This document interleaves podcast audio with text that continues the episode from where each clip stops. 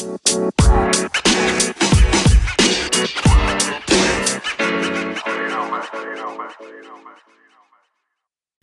morning, afternoon, or evening, wherever you are in the world, and welcome to Dad's Beards Nerds News for September 27th, 2019, the semi daily news that even plants crave and Anchor's number one gaming news podcast.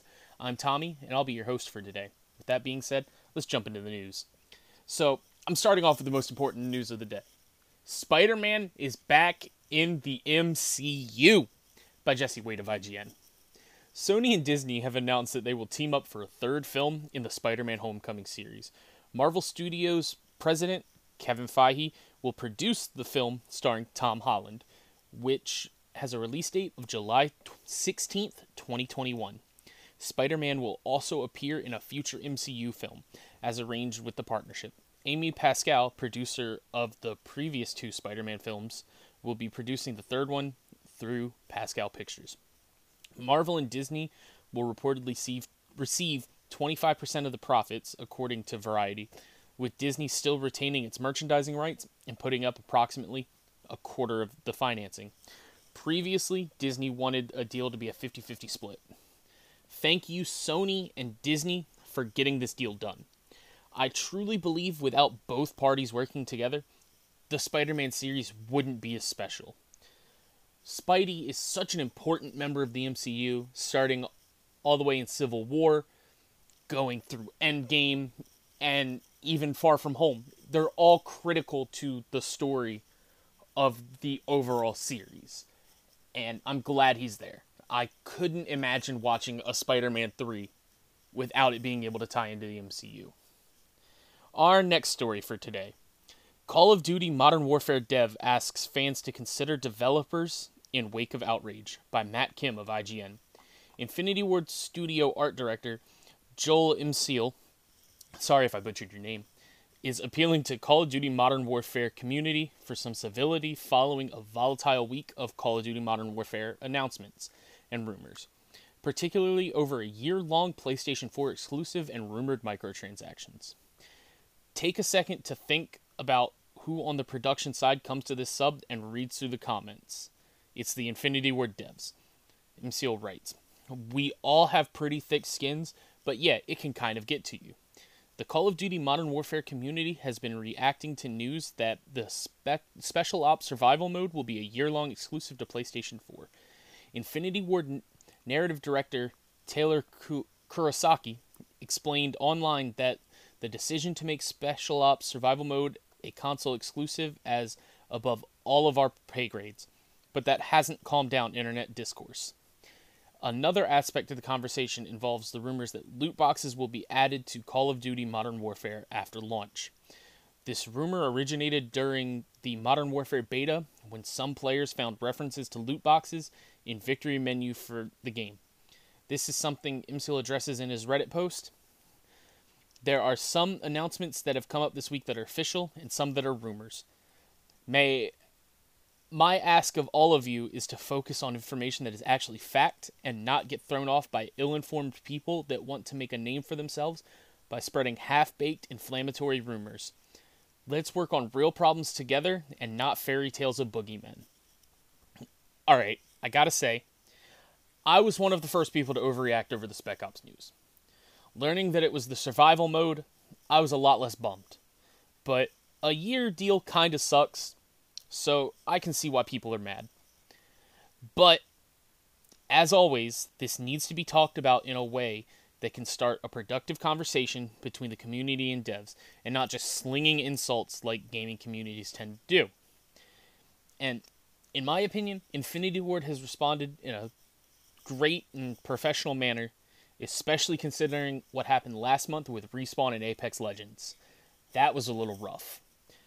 But I also understand, as a member of playing Call of Duty, part of that community, no one wants these microtransactions. I get that people are up in arms about it. I understand that. I don't want them. Just look at how Black Ops 4 was hit by them. But let's all calm down a little bit and wait until we see an official announcement on this, and then go from there. And our next story for today Bumblebee's Travis Knight is in negotiation to direct Tom Holland in Uncharted movie by Adam Bankhurst of IGN. Bumblebee director Travis Knight is in negotiations to direct Tom Holland in the upcoming film Uncharted by Sony Pictures. As reported by Deadline, Knight, if the deal is made, would dir- be the next director in line following the exit of 10 Cloverfield Lane's Dan Trachtenberg, who was the fifth director to leave the film adaptation of the PlayStation exclusive Uncharted series that has sold over 41 million copies worldwide. The Uncharted film is being scripted by Art Marcum, Matt Holloway, and Rafe Judkins, and will follow Holland's Nathan Drake when he was a younger man, becoming the legendary treasure hunter PlayStation fans around the world know and love. Uncharted will be the first feature film production of Sony PlayStation Productions, and as of earlier this year, was set to be released in theaters December 18th, 2020. With a new director, however, this date may very well be pushed back to 2021 or beyond. I'm a huge fan of the Bumblebee movie, so Knight being the director gives me hope. Especially since this film has been stuck in development hell for years. Hopefully, Knight stays and this movie gets made, but if he decides to leave or something doesn't work out, Sony just needs to scrap this project altogether. That would be six different directors that have left, struggle finding an actor to play Nathan Drake until Tom Holland. And at that point, do we really need this movie to happen if everything just keeps falling apart? I don't think so. And our final story for today Pokemon Sword and Shield 24 hour live stream to show off Galar's Glimwood Tangle, also by Adam Bankhurst of IGN. The Pokemon Company International and Nintendo have announced that, that there will be a 24 hour live stream for Pokemon Sword and Shield called Pokemon Live Camera that will broadcast footage from the Glimwood Tangle Forest in the Galar region.